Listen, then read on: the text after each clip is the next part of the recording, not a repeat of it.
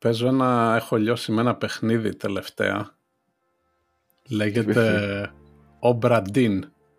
Τι είναι αυτό; Όλοι Starfield παίζουν.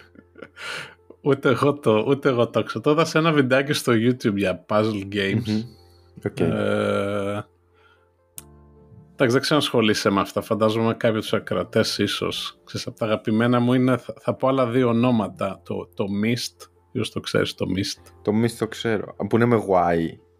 Το, ναι. Το Witness.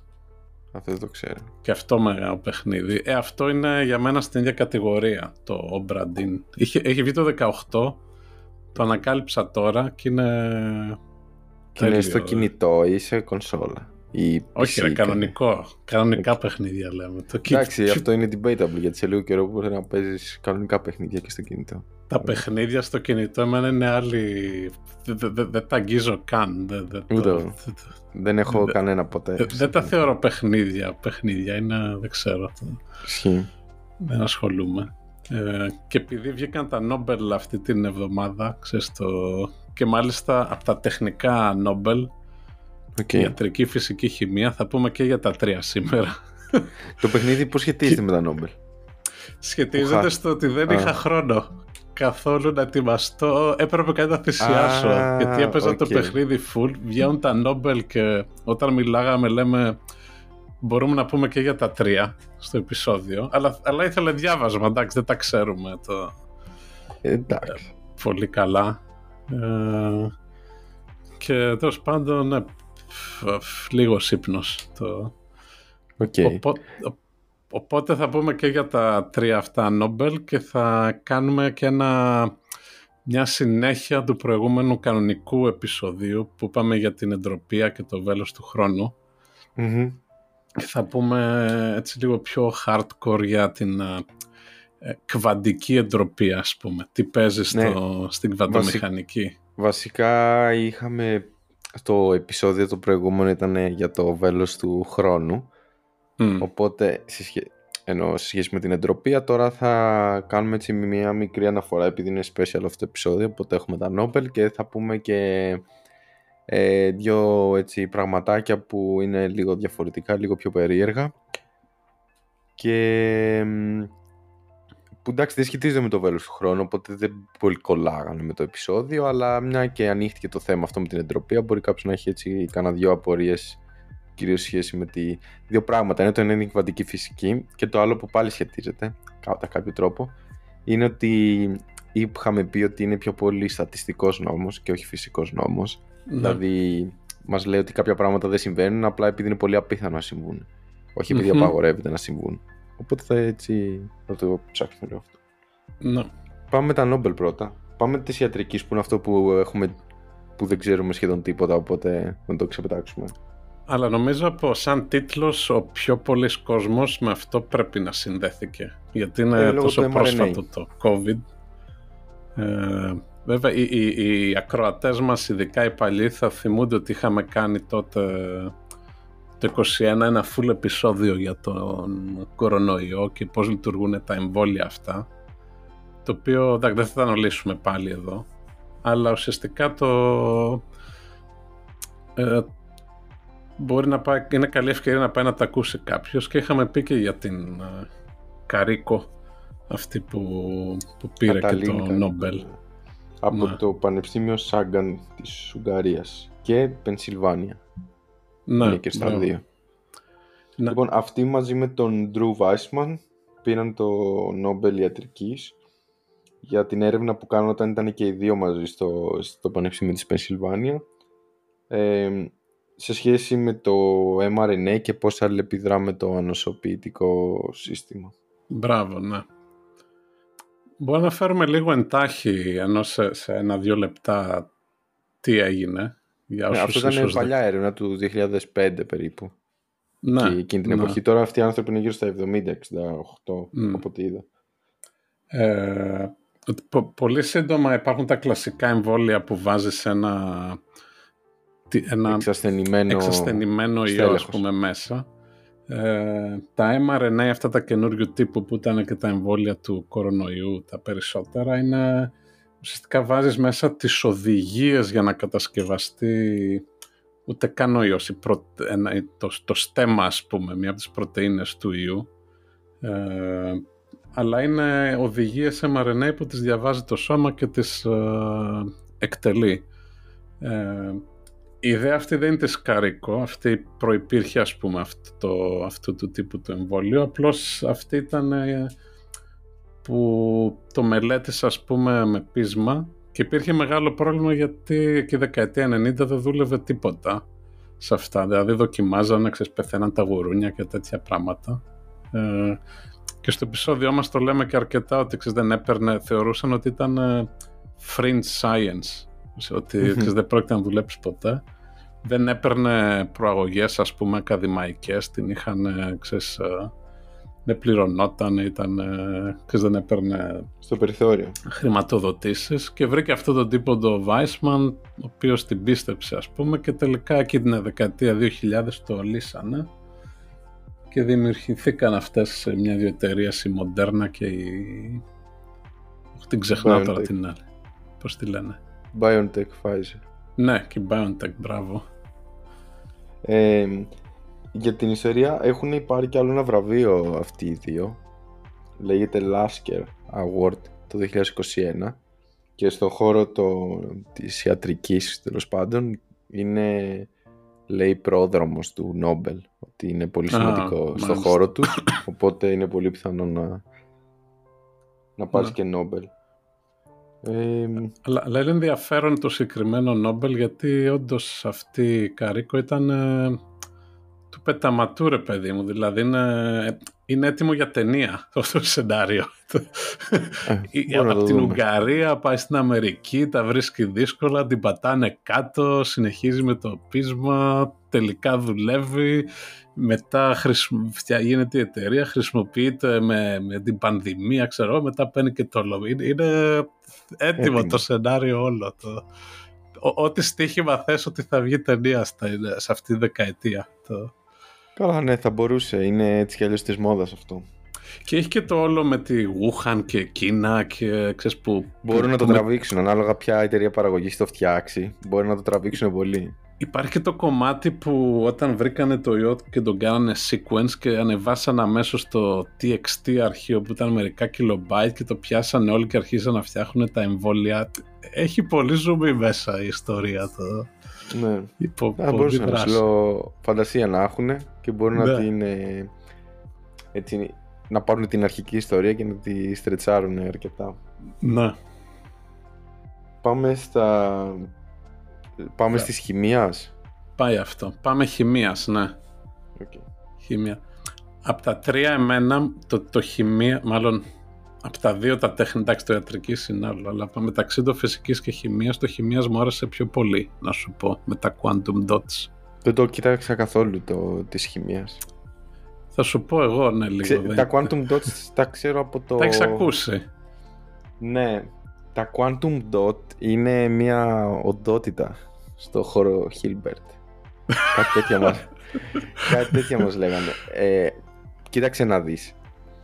Εγώ θυμάμαι όταν έκανα κβαντομηχανική ναι. ότι βγαίνανε τότε που σου έλεγε για κάτι τηλεοράσεις με κάτι Q-dot. Αυτό είναι marketing. αυτά είναι. Αυτό είναι marketing. Γι' αυτό πήρανε χημίας και όχι φυσικής. Γιατί αυτό είναι marketing. Δεν είναι ναι. το quantum dot, είναι συγκεκριμένο πράγμα στην κβαντομηχανική. Ναι, ναι, ναι. Δηλαδή Αλλά χρησιμοποιείται στις τηλεοράσεις. Ε, δηλαδή μέσα σε 15-20 χρόνια έχει εφαρμογή στην καθημερινότητα. Γι' αυτό μου αρέσει πολύ. Για πες και θα σου πω. Ε, λοιπόν, καταρχάς ε, ε, το υπόβαθρο που πρέπει να ξέρουμε είναι όταν έχεις ένα άτομο ας πούμε τι καθορίζει τη συμπεριφορά του, τι, τις ιδιότητές του; Είναι το πόσα ηλεκτρόνια έχει. Δηλαδή αν αλλάξεις τον αριθμό ηλεκτρονίων. εντάξει, τώρα μας είπες ότι τα στοιχεία. Ναι, μπράβο. Ε, αυτό είναι στο, σε ατομικό επίπεδο. Και μετά έχεις το το μακροσκοπικό επίπεδο που έχεις ας πούμε ε, ένα κομμάτι από ένα υλικό, ένα ξύλο ή ένα μέταλλο ξέρεις, που μπορείς να πιάσεις με το χέρι σου. Αυτό έχει, τις, έχει στάνταρ ιδιότητες ας πούμε που εξαρτώνται, που είναι ξέρεις, αν κόψεις λίγο το ξύλο ή το μισό διατηρεί τις ιδιότητες του mm ας πούμε αυτό το υλικό. Τα quantum dots τι έχουν κάνει, ουσιαστικά πήραν, ε, είναι η ιδέα ότι φτιάχνεις σωματίδια από πολλά άτομα μαζί αλλά όχι σε επίπεδο να φτιάξεις κάτι μακροσκοπικό, ξέρω εγώ, 10 στη 10 ή 10 στην 20 άτομα. Παίρνεις, ξέρω εγώ, 100 ή 200 από αυτά. Οκ. Okay. Και τα βάζεις μαζί. Ε, και είδανε ότι, ξέρω εγώ, πάρε 100 άτομα καδμίου και, και κάν' τα ένα μπαλάκι. Ε, αυτό το πράγμα έχει ιδιότητες που είναι διαφορετικές και από το μεμονωμένο άτομο του καδμίου και από το αν το έφτιαχνε σαν bulk ε, υλικό. Ναι, ναι, να έπαιρνα μια πέτρα από καδμίο. Ναι, και μάλιστα οι ιδιότητες αυτές εξαρτώνται από το μέγεθος, δηλαδή αν το κάνεις πιο χοντρό διπλάσιο, αλλάζει. Okay. Ε, και αυτό είναι ένα, ας πούμε, μια... Ο, ο, ο, λόγος που γίνεται αυτό είναι ότι εντάξει, όσοι έχουν κάνει ίσως λίγο φυσική, λίγο τώρα, όταν έχεις ένα σωματίδιο σε ένα κουτί ας πούμε που μόνο συγκεκριμένα modes υποστηρίζει ε, συντονισμό ξέρω εγώ. Δηλαδή αν έχεις ένα σωματίδιο μέσα σε ένα κουτί συγκεκριμένο μήκος ε, το αντίστοιχο με το λάστιχο ξέρεις που το κουνάς πάνω κάτω και ξέρεις, μπορεί να είναι το μισό πάνω το μισό κάτω ή τα δύο τέταρτα πάνω δύο τέταρτα κάτω ε, ουσιαστικά κάτι τέτοιο συμβαίνει, εντάξει δεν το αναλύσουμε πιο πολύ εδώ, αλλά σε επίπεδο όταν βάζεις ας πούμε με, μερικές εκατοντάδες τέτοια άτομα μαζί, ουσιαστικά δημιουργείς ένα κουτί που εισάγει αυτές τις καινούργιες, τα καινούργια modes. Στην πράξη αυτό που χρησιμοποιείται τώρα είναι ότι ε, που το φτιάχνουν στις τηλεοράσεις είναι ότι αν ρίξεις ένα φως πάνω ε, το τι χρώμα θα αντανακλαστεί, θα φύγει πίσω, εξαρτάται από το μέγεθος αυτού του quantum dot. Δηλαδή πόσο χοντρό είναι αυτό το σωματίδιο που έχεις φτιάξει. OK, okay, οπότε πρακτικά είναι backlit ε, οθόνες, δηλαδή έχουν πίσω λευκό φως και έχουν ένα, ένα film από quantum dots που παίζουν το ρόλο το... Ναι, δηλαδή το, το red, green, blue είναι ουσιαστικά το, ε, τρία quantum dots τέτοια, δεν, ξέρω, δεν, έχω, δεν είδα τι υλικά χρησιμοποιούν, αλλά με διαφορετικό μέγεθος, το ένα πιο χοντρό από το άλλο. Okay. Ε, και ο λόγος που είναι καλά τα χρώματα είναι ότι είναι, αυτά είναι πολύ efficient, δηλαδή από την ενέργεια που στέλνεις πολύ μεγάλο ποσοστό βγαίνει σε φως και επίσης είναι πολύ ακριβές, επειδή είναι κβαντομηχανικό φαινόμενο. Ε, υπήρχε έναν άλλο Lobel δεν θυμάμαι χημίας φυσικής τώρα, που ήταν ότι δεν ρίχνουν λευκό φως, βασικά ρίχνουν μπλε φως. Okay. Ε, γιατί το λευκό φως το περισσότερο δεν χρησιμοποιείται, έχει πολλά μήκη κύματος, αλλά ρίχνουν μπλε, οπότε έχει ένα ε, μπλε δίωδο ας πούμε LED από πίσω. Αυτό το μπλε χτυπάει τα, τα quantum dots και βγαίνει ένα το, τα κόκκινο κίτρινο μπλε χρώματα. Ε, και οι τύποι που, το, που πήρανε πάλι τρεις, ο πρώτος ήταν ένας Ρώσος που τα φτιάξε πρώτη φορά, αλλά ήταν Ρωσία δεκαετία 70 που δεν έβγαινε τίποτα. Okay. Ε, παράλληλα ήταν και ένας Αμερικάνος που το έκανε στην Αμερική λίγο πιο μετά, δεκαετία 80 και δεκαετία 90 είναι ένας τρίτος τύπος, νομίζω από τα Bell Labs ήταν Αμερικάνος και ένας τρίτος τύπος από το MIT ε, ο οποίος βρήκε έναν τρόπο, εντάξει δεν τα αναλύσουμε πάλι, να, να τα φτιάχνει με πολύ καλή ποιότητα ώστε να μπορούν να χρησιμοποιηθούν σε, ε, στην πράξη. Okay. Αλλά μου αρέσει αυτό το Nobel γιατί είναι κάτι φαντομηχανικό δεκαετία 70-80 και 40 χρόνια μετά μπορείς να αγοράσεις αυτό το πράγμα. Άρα το Nobel πήγε στους παλιούς. Ναι, ναι, ναι, στους mm. παλιούς. Αυτούς όλα δεκαετία 70, 80, 90. Okay, okay. αυτά με τα quantum dots. Μάλιστα. Ε, πάμε και στις ε, φυσικής. Λοιπόν, εδώ πέρα δεν έχουμε dots, έχουμε laser. Νομίζω έκανε καλό, πώς το πω, έτσι γκέλ στον κόσμο και στα social media το συγκεκριμένο Nobel. Νομίζω το, το, το punchline έτσι, ναι. είναι αυτό το ότι το άτο second απέχει τόσο από το δευτερόλεπτο όσο είναι, έχει ηλικία του σύμπαντος σε δευτερόλεπτα. Δεν ξέρω αν κατάλαβα ο κόσμος τι εννοώ. Α, ναι, ναι, το κατάλαβα. Ότι... Ναι, ναι, το πόσο μικρό είναι. Ναι, ότι χρειάζεσαι τόσα πολλά το second για να φτάσεις να έχεις ένα δευτερόλεπτο όσο δευτερόλεπτο χρειάζεσαι για, να, για όσο είναι το σύμπαν. Η ηλικία του σύμπαντος. Ε. Ναι, ναι, το, το second είναι... Πώς ακριβώς λοιπόν, είναι... Βασικά να πούμε πρώτα το Nobel, έτσι. Το Nobel το πήρανε τρεις. Ναι. Ωραία. Ε, ο Πιέρ Αγκοστίνη, ένας ε, Φέρενς και η μία γυναίκα, που μάλιστα είναι η πέμπτη γυναίκα που παίρνει Nobel, Τώρα αυτή είναι Γαλλίδα, οπότε είναι λίγο περίεργο το όνομα. Είναι Ανne Λουιέρ, Λουιέρ, κάπως έτσι Δεν είναι Γαλλίδα στη Σουηδία όμως. Ναι. ναι. Ε, λοιπόν, το Nobel το πήρανε για τα Atto Second Laser. Λοιπόν, πάμε τώρα να δούμε λίγο γενικά τι είναι αυτό.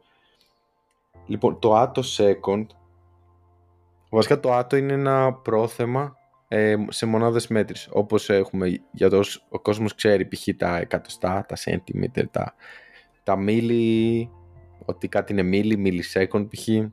Έχεις microsecond. Mm-hmm. Συνήθως εκεί που τελειώνει... είναι μετά. Το nano είναι εκεί που τελειώνουν τα περισσότερα ε, έτσι στην καθημερινή ζωή. Δηλαδή θα ακούσεις κάτι σε ένα άντε nanosecond. Για ποιο λόγο, τα nanosecond είναι περίπου η κλίμακα που δουλεύουν ηλεκτρονικά και τέτοια πράγματα είναι 10 στη 9.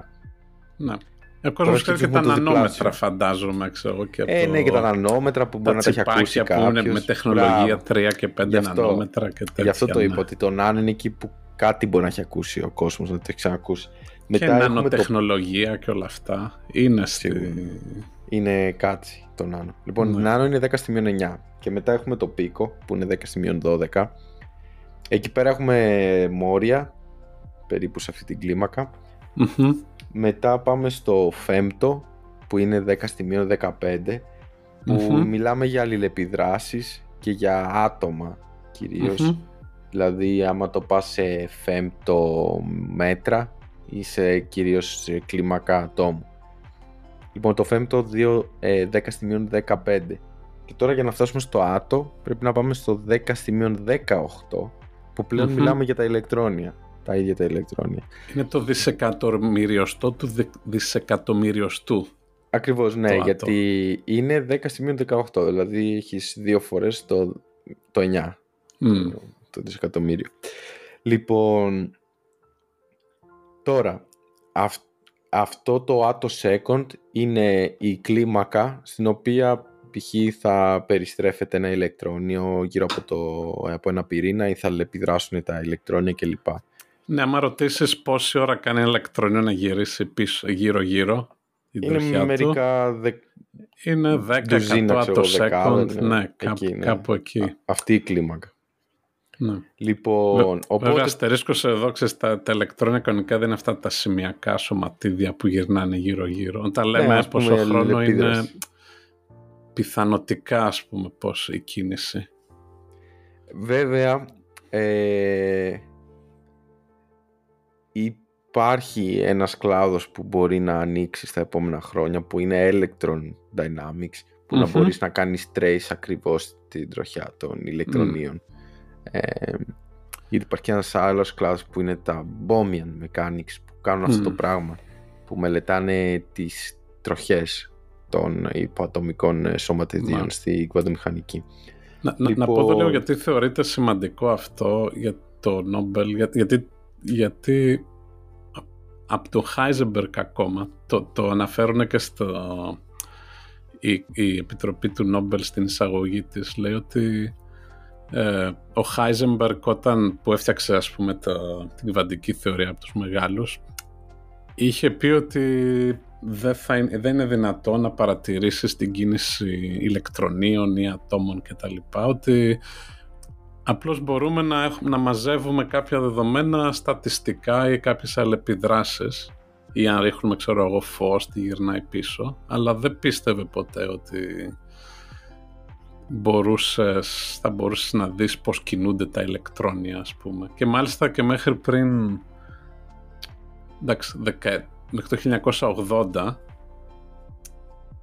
αυτό πιστεύαν ακόμα ότι δεν υπήρχε τρόπος να δεις, ε, τότε ήταν μέχρι φέμπτο second ας πούμε η χρόνη αλλά δεν υπήρχε κάποιος προφανής τρόπος να δεις ακόμα πιο γρήγορα φαινόμενο όπως πώς κινείται ηλεκτρόνιο. Ε, και η δουλειά αυτών των τύπων ουσιαστικά άνοιξε αυτό το παράθυρο, μηχανισμούς και τρόπους ώστε να βλέπεις τόσο, τόσο γρήγορα πράγματα. Λοιπόν, τώρα αυτό το Νόμπελ χωρίζεται σε δύο μέρη ας το πούμε.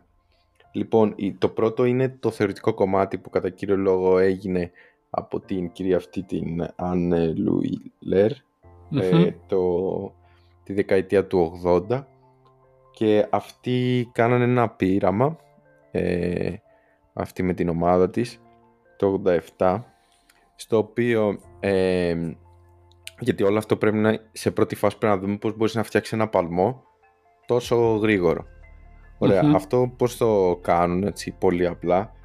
Ε, παρατήρησαν ότι αν ρίχνεις ε, με υπέρυθρο λέιζερ σε, σε αργό το ε, ευγενές μέταλλο ε, αέριο, αέριο σε όχι μέταλλο, αέριο είναι ναι. ε, παρατήρησαν ότι αυτό όχι όχι ακριβώς αλληλεπιδρά, ούτε απαντά. Είναι, έχει response, ας το πούμε, κάπως σαν να υπάρχει ένα, μια αλληλεπίδραση, ας το πούμε, τέλος η οποία αυτή, ε, ο τρόπος που εκπέμπουν φως ε, τα ηλεκτρόνια από το, από το αργό, ε, δημιουργεί, σκεφτείτε, σαν να πούμε, έναν έξτρα παλμό πάνω στον κύριο σπαλμό. Αυτό που λέμε αρμονικές. Και μπορείς μετά να κάνεις ε, έτσι fine ε, tuning. Ωραία, να ρυθμίσεις δηλαδή αυτούς τους παλμούς. Και να έχεις αυτό που λέμε ε, συμβολή.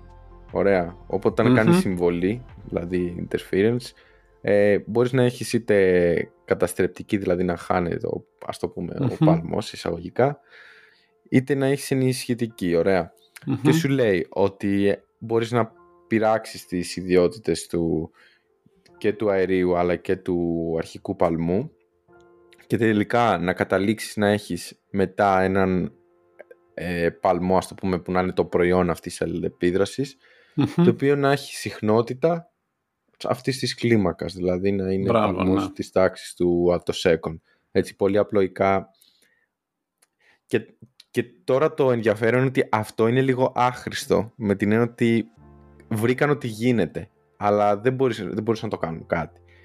Να. Γιατί γίνεται, εδώ είναι το ενδιαφέρον, ότι το να έχω εγώ να φτιάξω ένα laser π.χ. και να κάνω κάτι, αν αυτό δεν είναι μετρήσιμο, δηλαδή σκεφτείτε το εξής ότι ε, θέλω να μελετήσω π.χ το κλασικό αυτό το ότι πώς ε, μία σφαίρα διαπερνά ένα αυγό. Ωραία. Ναι. Θα, το, θα πω ένα έτσι χαζό πείραμα. Ωραία, θέλω να δω τη φυσική πώς γίνεται αυτό. Μπορεί να έχω το πιστόλι, ξέρω εγώ, και τη σφαίρα και το αυγό, αλλά άμα δεν έχω π.χ. και μια κάμερα με μεγάλο frame rate για να, μπορώ να, δω να, αυτό το πιάσεις, που, ναι. το πείραμα, ε, εντάξει, έκανα τη μισή δουλειά. Πολύ σημαντική, αλλά μισή δουλειά. Γι' αυτό είναι το μισό Νόμπελ αυτή. Το άλλο κομμάτι του Νόμπελ που είναι οι άλλοι δύο, ο Πιέρα Αγκοστίνη και ο Φέρενς Κράους, είναι αυτοί που πρακτικά το έκαναν χρήσιμο Δηλαδή έφτιαξαν και τους αλγορίθμους, έφτιαξαν και την πειραματική διάταξη, ώστε να μπορεί να είναι χρήσιμη αυτή. Κάνανε μάλλον την ανακάλυψη τεχνολογία, κάπως έτσι θα το... Θα το... Ναι, όχι, δεν, και, και να δημιουργούνται αυτοί οι παλμοί δεν όταν γίνανε δεν υπήρχαν τρόπος να μετρηθούν. Οπότε αυτό, αυτό, αυτό, κάνανε, ναι. Ε, και, και τη μέθοδο αυτή τη λέγεται Rabbit, λαγός. Ναι, ναι, ναι το...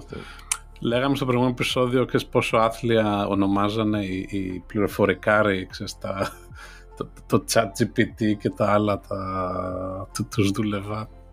Εντάξει, και άλλοι επιστήμονες δεν είναι πολύ καλύτεροι, αλλά κάποιοι προσπαθούν ας πούμε, να κάνουν κάτι. Ξέρω εγώ, αυτό δεν, δεν βγάλει ένα random, ένα τυχαίο ακρονίμιο.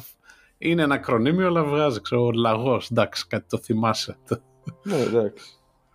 Ε, οπότε, αυτό λίγο πολύ. Τώρα αυτό είναι πολύ σημαντικό, γιατί μπορεί να είναι έτσι μια τεχνολογία που είναι καινούρια και μπορεί να φέρει... Εγώ πιστεύω ότι μπορεί να φέρει και άλλα Νόμπελ, δηλαδή τα επόμενα ξέρω, 20 χρόνια ή κάτι τέτοιο. Γιατί αν αρχίζει να χρησιμοποιείται έτσι, περισσότερο στην κοινότητα για διάφορα πειράματα, γιατί είναι πάρα πολλές αλληλεπιδράσεις που ξέραμε ότι συμβαίνουν, αλλά κυρίως λέγαμε είναι λόγω random motion, π.χ. είναι κάποια ναι, στοιχεία ναι, ναι. ότι κάτι γίνεται. Αλλά αν μπορείς να δεις από ηλεκτρονικά μπορείς να έχεις κάποια εξέλιξη, να ρυθμίσεις με κάποιο τρόπο το πώς θα ελεπιδρά ένας ή αν θα είναι μονοτήσια αγωγός σε ένα υλικό από πράγματα όπως είναι ακόμα και η φωτοσύνθεση π.χ. σχετίζεται λέει με ναι, θα ναι, μπορείς να δεις ή να ρυθμίσεις σε υλικά, σε ηλιακά πάνελ το efficiency και τέτοια πράγματα. Είναι ένας καινούριο ε, κλάδος. Α, το second ε, chemistry. Θέλω να πω εδώ λίγο πιο τεχνικά λίγο τι, τι γίνεται. Το... Για δημιουργήσει αυτούς τους πολύ μικρούς στενούς παλμούς, πολύ γρήγορους. Η, η, η τεχνική είναι αυτή με το ε, που, που βάζεις δύο ή τρία κύματα ας πούμε φωτός τα οποία επιδράνε, ε, κάνουν interference. Πω, τα έχω ξεχάσει τα ελληνικά. Ναι, ναι, και εγώ κόλλαγα τώρα που μιλάω, κολλάω επειδή προσπαθούσα να σκεφτώ τη μετάφραση. Ναι, ναι. Είναι που πάνε το ένα με το άλλο και ουσιαστικά αν τα συνδυάσεις σωστά μπορείς να αφήσεις πολύ στενό, ένα πολύ στενό παλμό πίσω. Το, το πρόβλημα που είχαν είναι ότι αυτό σαν θεωρία υπήρχε αιώνες, ας πούμε. Το, αυτό που δεν υπήρχε είναι ότι δεν υπήρχε τρόπος να φτιάξεις τέτοιους παλμούς μαζί. Ε, και αυτό που είδε πρώτη βασικά αυτή η Χουίλερ, η, η Γαλλίδα, όταν έστειλε αυτό το λέιζερ στο, που ήταν στα 1064 νανόμετρα στο αργό, παρατήρησε ότι βγαίνουν αυτές οι αρμονικές και αυτό υπήρχε πάντα, το οποίο είναι το αντίστοιχο με ένα πιάνο, έτσι, ότι το, όταν πατάς ένα πλήκτρο δεν ακούς μόνο το πλήκτρο του που πατάς στη συχνότητα, ξέρω εγώ τον τόπο είναι 440 Hz, ακούς λίγο και, και κάποια διπλανά ξέρεις, ε, παράγονται. Δεν είναι ποτέ καθαρός ο τόνος. Αυτό συμβαίνει με όλα τα πιάνα, ξέρω εγώ. Ένα αντίστοιχο κάνω με το λέιζερ, ας πούμε, παράγεται ένας κυρίως τόνος ε, και έχει και κάποιους επιπλέον. Το εντυπωσιακό που είδαν τη δεκαετία του 80 είναι ότι όπως μετράς τους έξτρα τόνους που παράγονται, ε, συνήθως αυτή, θα περίμενες ότι πέφτει η, όσο, όσο μεγαλώνουν ας πούμε οι τόνοι στη συχνότητα, ότι πέφτει η έντασή τους. Αυτό σημαίνει στα περισσότερα φαινόμενα, με, όπως και στο πιάνο βασικά. Ε, αλλά αυτοί παρατηρήσαν ότι έπεφτε, μετά για καμιά τριανταριά τόνους έμενε σταθερό και μετά συνέχισε να πέφτει. Το πλατό αυτό. Το πλατό, μπράβο, μπράβο. Με το που το είδαν αυτό, ξέρουν ότι οκ, αν αυτό μπορούμε να το, να το εκμεταλλευτούμε, μπορούμε να φτιάξουμε attosecond παλμούς, γιατί ουσιαστικά σου δίνει αυτό το εργαλείο να το συνδυάσεις όπως θέλεις. Ε, και η τύπισσα αυτό που έκανε, αυτή έκανε τη θεωρία, της πήρε άλλα 10 χρόνια, αλλά βγάλανε αρκετά paper μετά που μέχρι τα μέσα δεκαετίας του 90 ξέραν ακριβώς το μηχανισμό και γιατί γίνεται αυτό και ε, δεν θα τα αναλύσουμε σε εμάς τώρα αλλά ουσικά το ερμήνευσε πάρα πολύ καλά. Και μετά ο Αγκοστίνη και ο άλλος ο τύπος είναι που φτιάξαν εφόσον ξέραν τη θεωρία τώρα και ξέραν πώς να φτιάξουν τους παλμούς ήταν θέμα ε, θέμα χρόνου δεν ήταν προφανές, γιατί έπρεπε να βρουν πώς να τους μετρήσουν. Αλλά ναι, αυτό ήταν. Να, ξέχασα να πω πριν το κλείσουμε αυτό. Ο Πιέρα Αγκοστίνη ήταν από το Ohio State University. Ο Ferenc Krauts από το Max Planck στο Garching. Και αυτή η Anne Λουιέρ ε, είναι στη Σουηδία στο Lund University. Έγινε και ένα βιντεάκι που, είχε, που δείχνει που είχε μάθημα και μετά στο διάλειμμα μεταξύ του μαθήματος την πήραν τηλέφωνο και της το είπανε και μετά συνέχισε το μάθημα. Απλά είπε λέει ότι πρέπει να φύγω λίγο νωρίτερα αλλά ε, είδες, επειδή ζούμε στην εποχή του social media, όταν βγήκε από την αίθουσα ήταν όλοι απ' έξω και χειροκροτάγανε. Γιατί προφανώς το μάθανε οι υπόλοιποι στο πανεπιστήμιο και οι ναι, ναι. καθηγητές. Ότι. Ε, ναι, και νομίζω και ο. Και διάβασα και μια άλλη ιστορία, νομίζω για τον Πιέρα Αγκοστίνη, ότι κάπου ήταν έξω για φαγητό, κάτι τέτοιο. Δεν ήξερε τίποτα και τον πήρε η κόρη του και του είπε: Πήρε τον Νόμπελ. Και σου λέει αυτός, όχι. Και κάτι τέτοιο. Και μετά το. Ε, και μετά το, το έμαθε. Ε, ε, έχω άλλες δύο σύντομες ιστορίες, σχόλια για αυτό το Νόμπελ. Το ένα είναι ότι μία από τις πρώτες εφαρμογές αυτών των τεχνικών ήταν να μετρήσουν το φωτοελεκτρικό φαινόμενο που είχε πάρει Νόμπελ ο Einstein, που είναι η ιδέα ότι όταν ρίχνεις φως σε ένα μέταλλο παράγεται κάποιο ρεύμα. ηλεκτρόνιο. Ναι, αυτό για χρόνια θεωρούσαν ότι είναι ακαριαίο.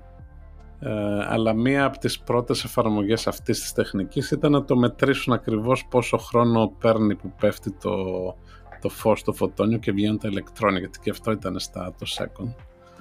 Ε, και, και μια παρένθεση σε αυτό, το, το γράφανε μέσα στο, η επιτροπή του Νόμπελ στο, στο στην ανακοίνωσή τους. Και ο Αϊνστάιν που είναι γνωστός για τη σχετικότητα αλλά πήρε Νομπέλ για αυτό το φωτοελεκτρικό φαινόμενο.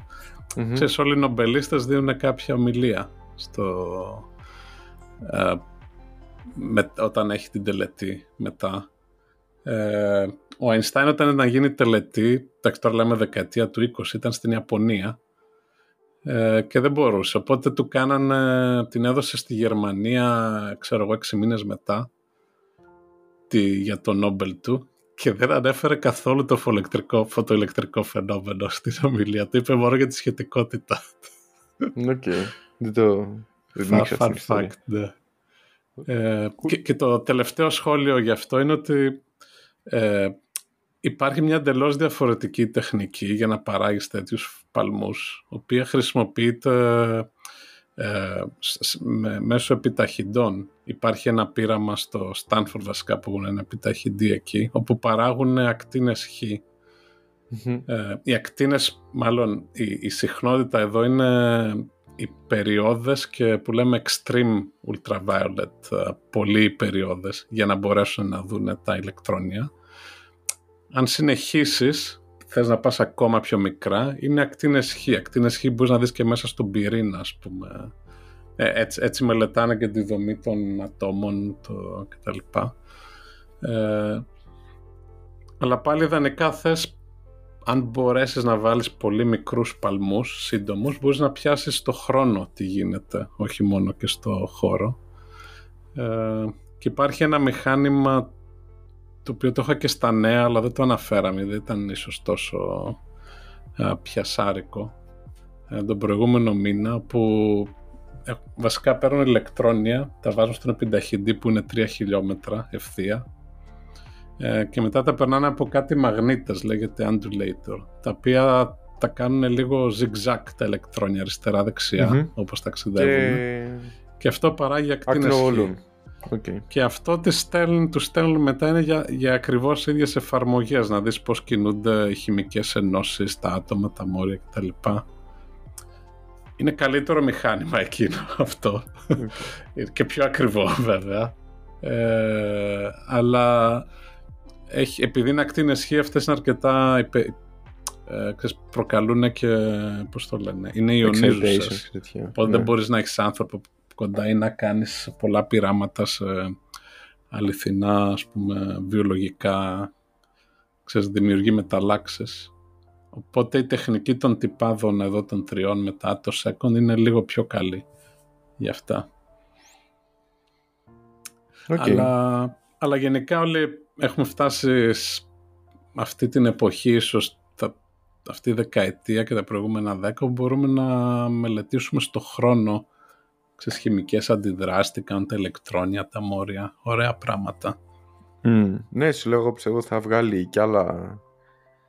Ε, όπως επίσης, άμα έβαζα ένα στοίχημα, θα ήταν ε, μέχρι το 2030 π.χ. θα πάει ένα Νόμπελ στο James Webb. Δηλαδή θα βρει κάτι που θα βγάλει Νόμπελ. Α, στο James Webb. Ε. Σίγουρα πιστεύω. Είναι δύσκολο το αυτό, ή αυτό, γιατί...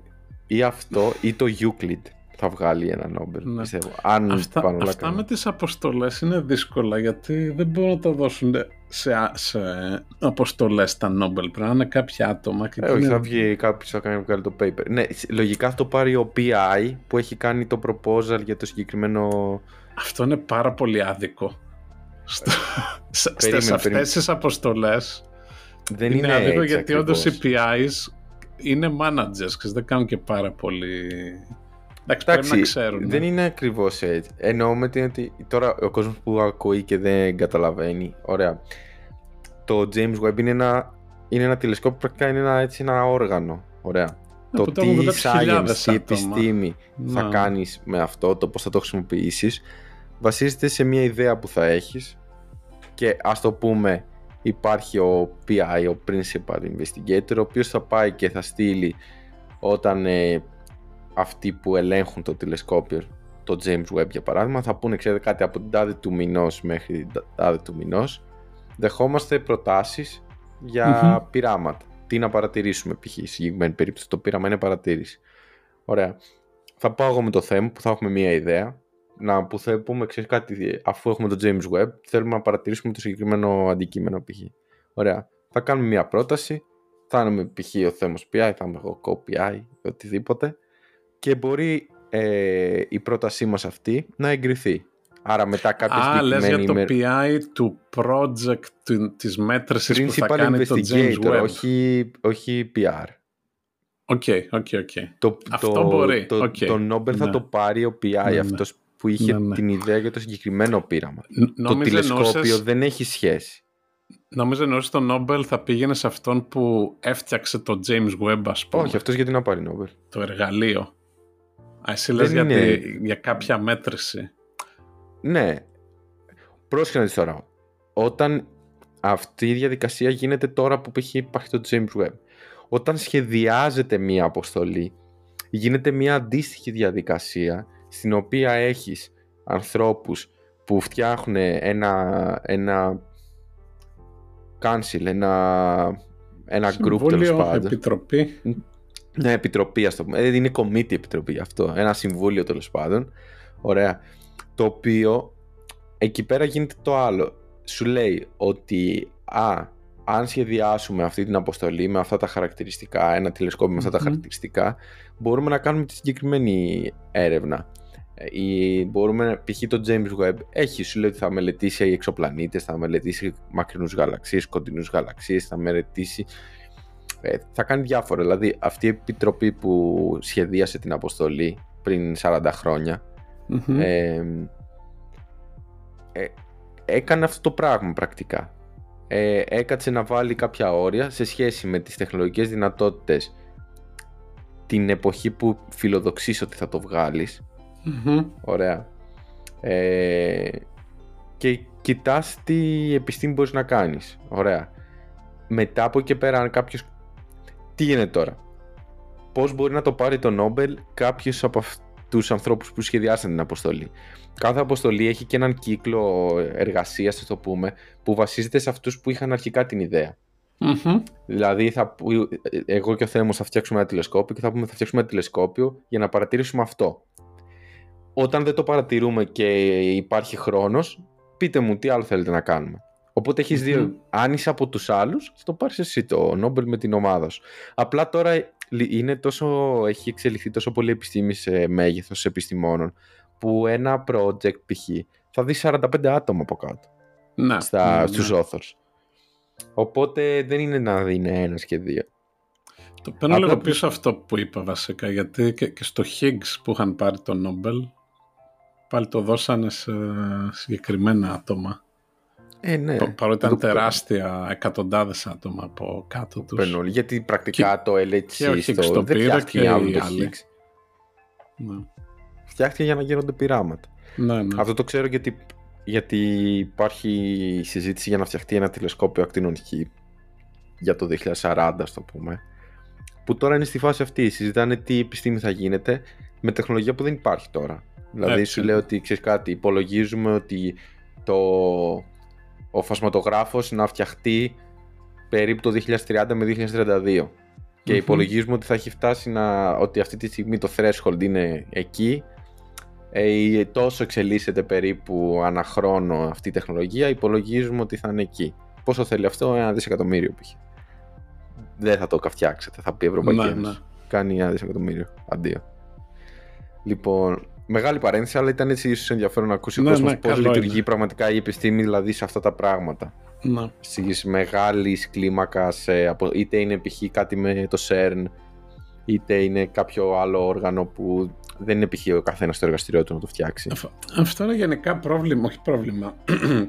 είναι που λένε τα εύκολα έχουν γίνει. Το έχουμε συζητήσει και σε άλλα επεισόδια για τα Νόμπελ, νομίζω. Την εποχή που ο Γαλιλαίος έριχνε μπαλίτσες κάτω και έβγαζε την αρχή της αδράνειας και τη, την επιτάχυνση.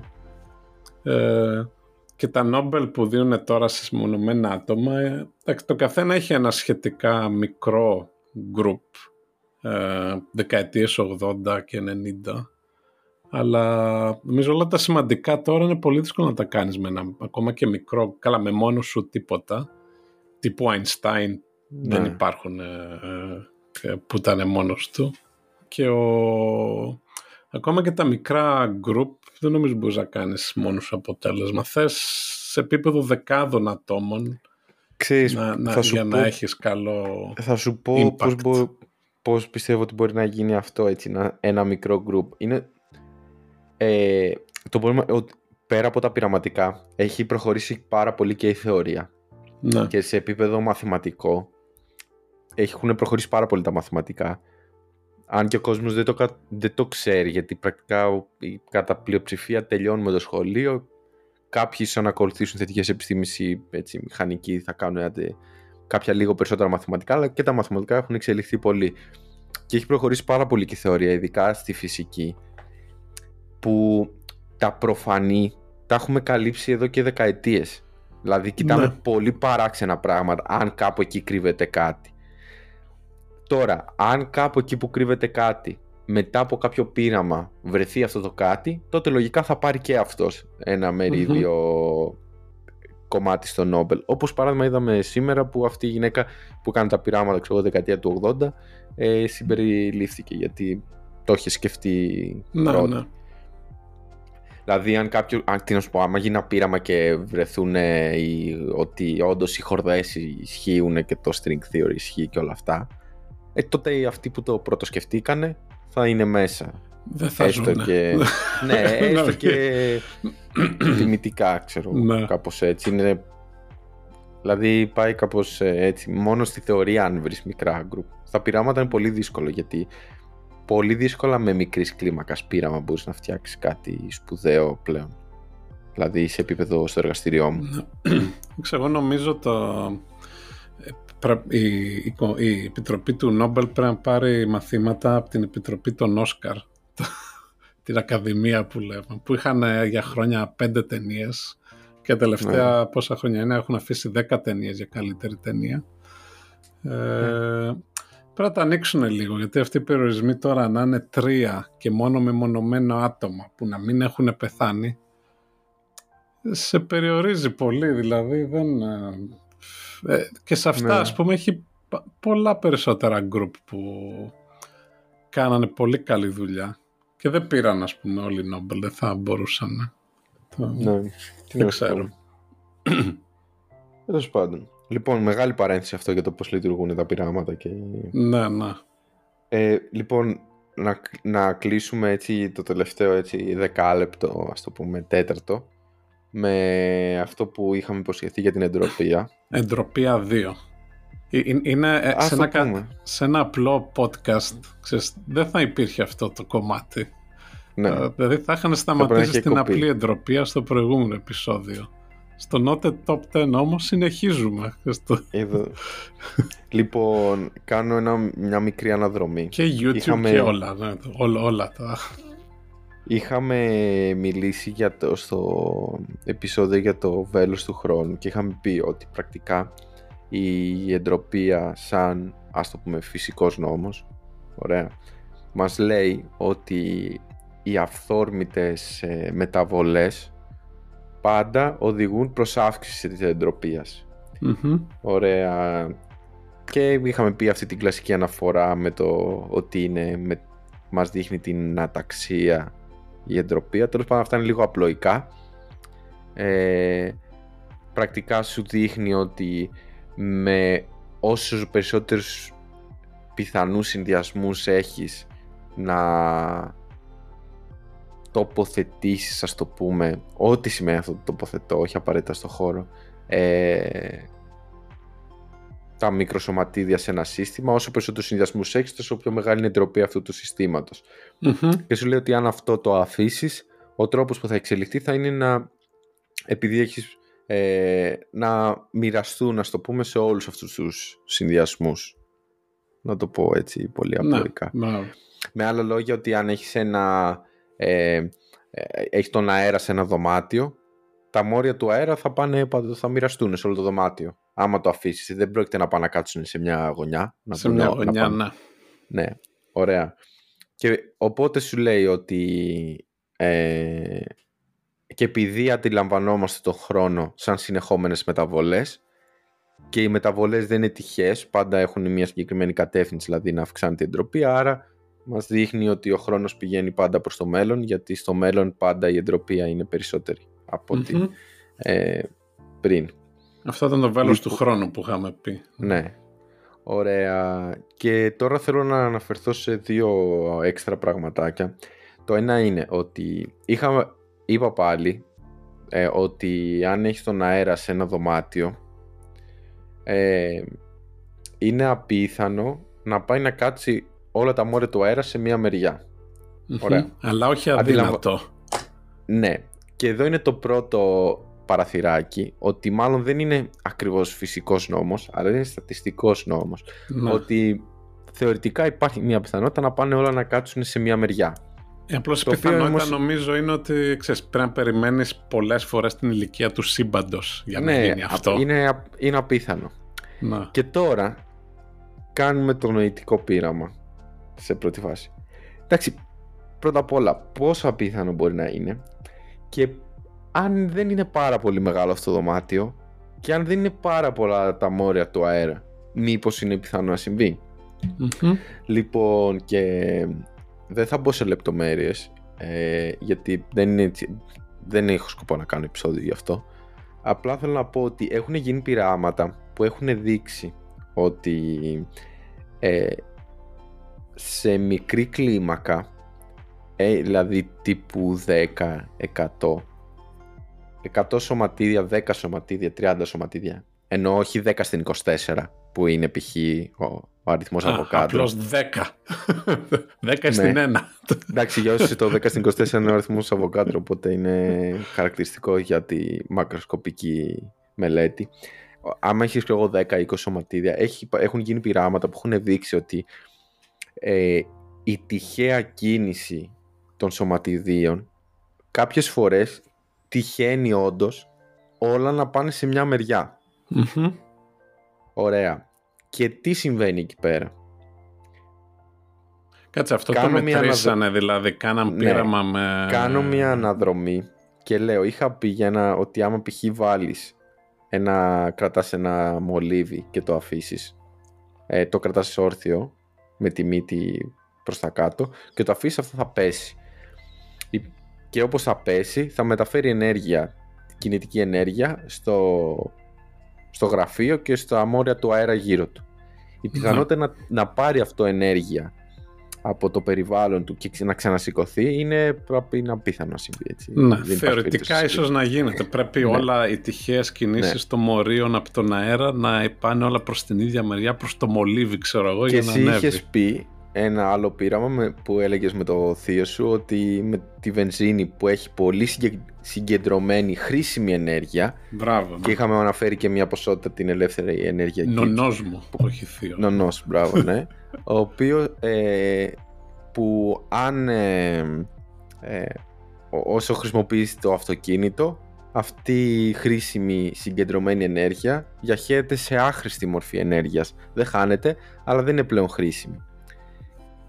Τι γίνεται τώρα; Ε, και προφανώς όσο περισσότερο χρησιμοποιείς το αυτοκίνητο, τόσο περισσότερη χρήσιμη ενέργεια μετατρέπεται σε άχρηστη ενέργεια, οπότε αυξάνεται η εντροπία, Σε αυτό λοιπόν τα πειράματα που έχουν κάνει με τα λίγα σωματίδια, όταν αυτά συγκεντρωθούν σε ένα σημείο, ε, και αλληλεπιδράσουν αποστικά, ας πούμε λόγω ηλεκτρικού φορτίου, τι γίνεται; Όταν θα απομακρυθούν, πάβει να είναι τυχαία κίνηση αυτή, γιατί δεν είναι τυχαία πλέον, είναι, δεν είναι θερμική κίνηση, είναι λόγω ότι μαζεύτηκαν σε ένα και λόγω ηλεκτρικού φορτίου αποθήθηκαν. Που αυτό μας δίνει έργο, γιατί έχει τη, ε, γιατί μία δύναμη, π.χ. δυναμικού λόμπ, έδρασε. Είναι κάτι χρήσιμο ας πούμε. Άρα το... παρήγαγε σε έργο. Ναι. Είναι αυτή τη στιγμή αυτό που περιγράφω είναι πραγματικά σαν να πήρε το μολύβι α, ενέργεια από τον αέρα και από το τραπέζι για να και σηκωθεί. Σηκώθηκε. Είναι αυτό το πράγμα. Οπότε, ε, οπότε έχουν γίνει πράγματα που έχουν δείξει ότι μπορεί όντως αν είναι μικρή κλίμακα ε, να συμβεί και το, το ανάποδο. Λοιπόν, ε, τώρα πάμε στο επόμενο ε, θέμα για να το κλείσουμε αυτό με την εντροπή ήταν ότι ανέφερα ότι δεν είπαμε λίγο για την κοντομηχανική που εκεί πέρα γίνονται ναι, περίεργα ναι, ναι. πράγματα. Λοιπόν, τώρα, ε, η πρώτη μετάβαση που πρέπει να κάνουμε είναι να αφήσουμε τη θερμοδυναμική εντροπία και να πά, την ιδέα δηλαδή με το πώς είναι χωροταξικά τα σωματίδια σε ένα δωμάτιο π.χ και θα πούμε το εξής. Θα κάνουμε το εξής νοητικό πείραμα. Θα πούμε ότι αν στον ε, δωμάτιο όλα τα μόρια του αέρα πάνε και κάτσουν σε μια μερια και το ξέρω αυτό είναι σαν να ξέρω μια έξτρα ιδιότητα για το δωμάτιο. Άρα το οποίο αυτό τώρα ακούγεται λίγο περίεργο, αλλά πρακτικά πρέπει να κάνουμε μια μετάβαση που να μας πούνε ότι η εντροπία μας δείχνει πόση πληροφορία. Πρόσεξε να δεις. Ναι, Ένα ναι. σύστημα με μεγάλη εντροπία σημαίνει ότι μια μέτρηση θα μου δώσει περισσότερη πληροφορία. Σωστά. Ναι, Οπότε, ε, κάτι τέτοιο, αν όλα πάνε και κάτσουν σε μια μεριά, θα μου δώσει κάτι έξτρα, θα ξέρω κάτι παραπάνω. Δηλαδή που θα είναι χρήσιμο. Δηλαδή δεν θα ξέρω μόνο το, το εμβαδό του, του δαπέδου ή το, τον όγκο του δωματίου, αλλά θα ξέρω ότι α, και όλα τα μόρια του αέρα είναι σε μια μεριά που είναι κάτι χρήσιμο. Ναι, αυτό που λοιπόν- λες ναι, είναι ενδιαφέρον γιατί ε, υπάρχει αυτή η, η εντροπία της πληροφορίας του Σάνων. Που λέει αυτό το πράγμα. Είναι η κρυφή πληροφορία που υπάρχει όταν κάνω μια μέτρηση σε ένα ναι, σύστημα. Ναι, η, οποία έγινε πολύ μετά, δεκαετία 50, 1950.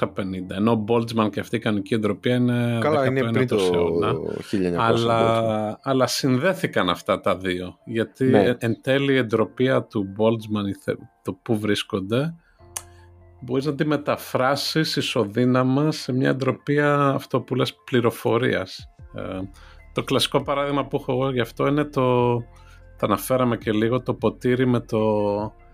Με το καφέ και το, το, γάλα. Το καφέ και το γάλα. Το Το, ναι. ναι, το λάτε που βάζεις τον καφέ από πάνω από το γάλα και στην αρχή είναι χωρισμένα, αλλά μετά ε, αυξάνει η εντροπία και είναι διαχεμένα, δια, ανανεμιγμένα πιο καλά.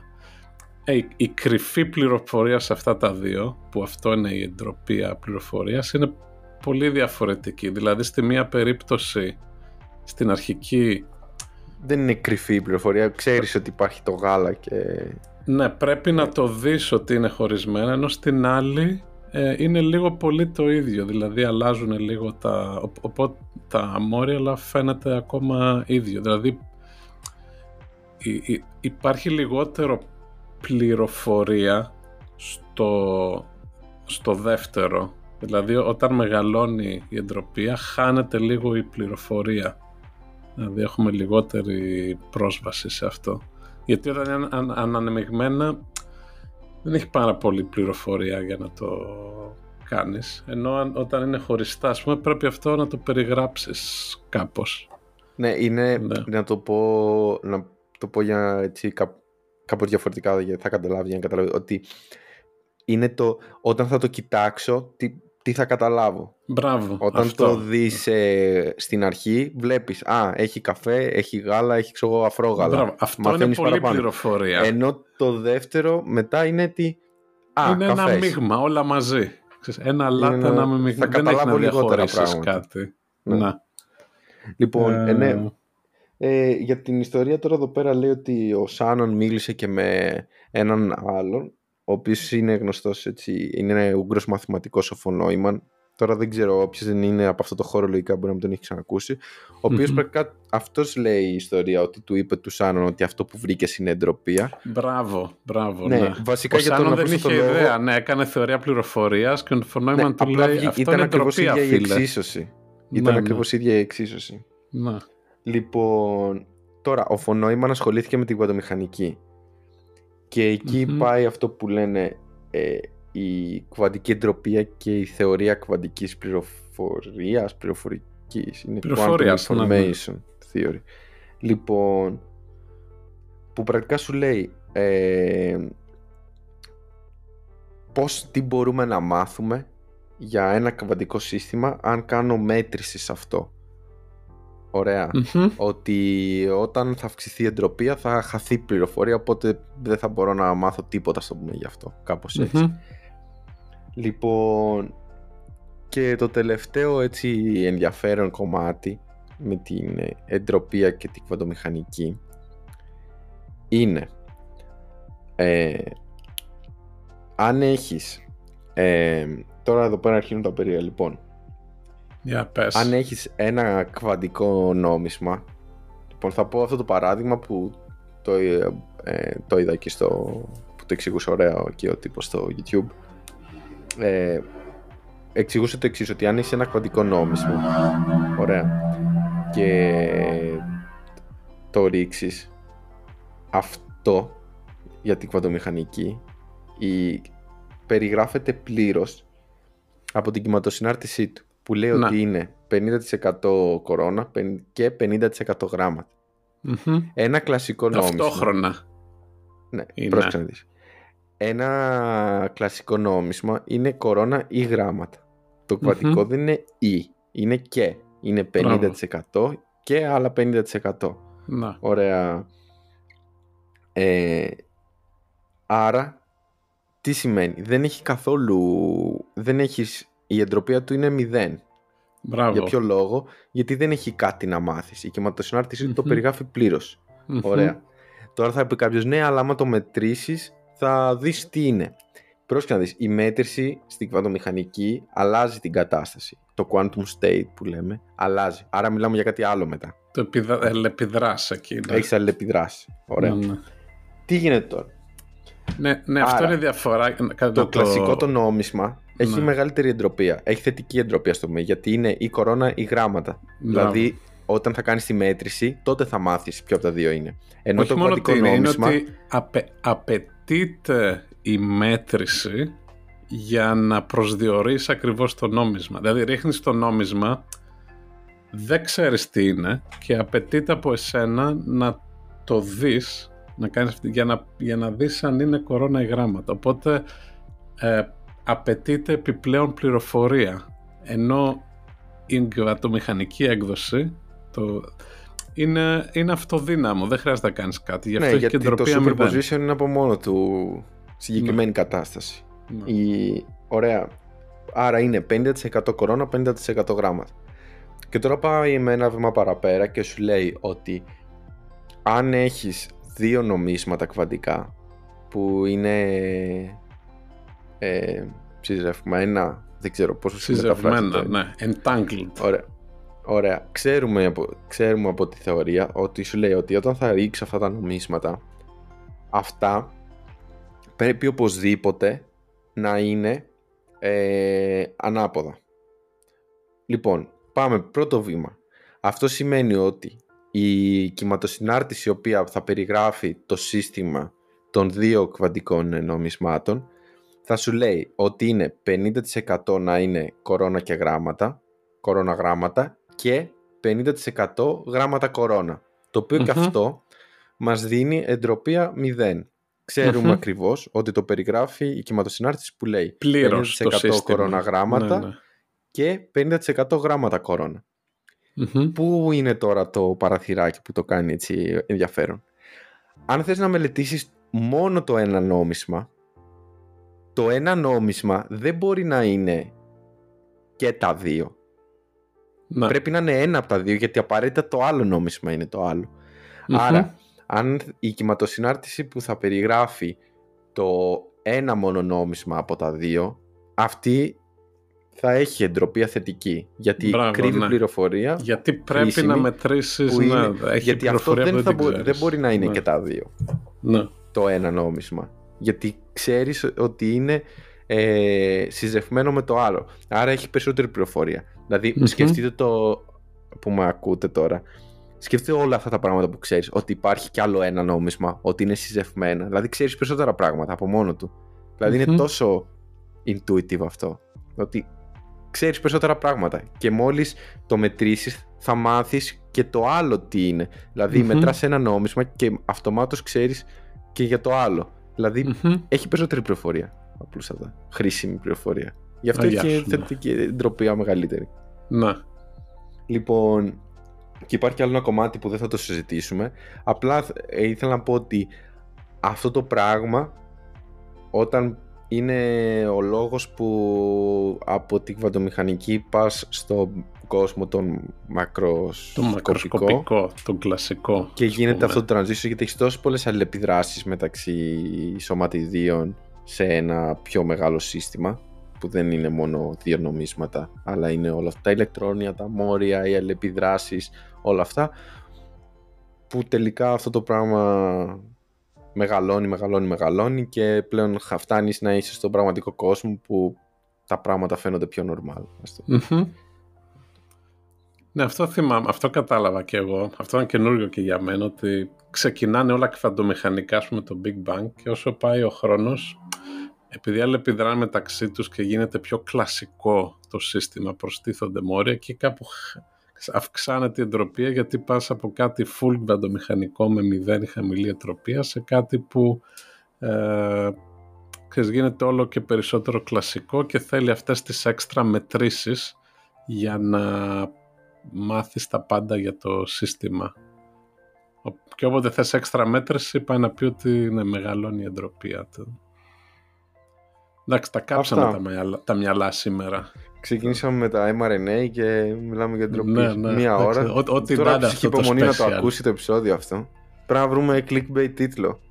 Γιατί αλλιώς δεν θα ακούσει κανένας αυτό. Είναι και, και οι 10 που έχουν μείνει μέχρι αυτή την ώρα. Σας ευχαριστούμε πολύ. Ναι. δεν κάνουμε post credits αυτό. Α το τράβηξε πολύ. Okay. Αυτά. Λοιπόν, ε, θα λέμε στο επόμενο. Γεια χαρά. Yeah.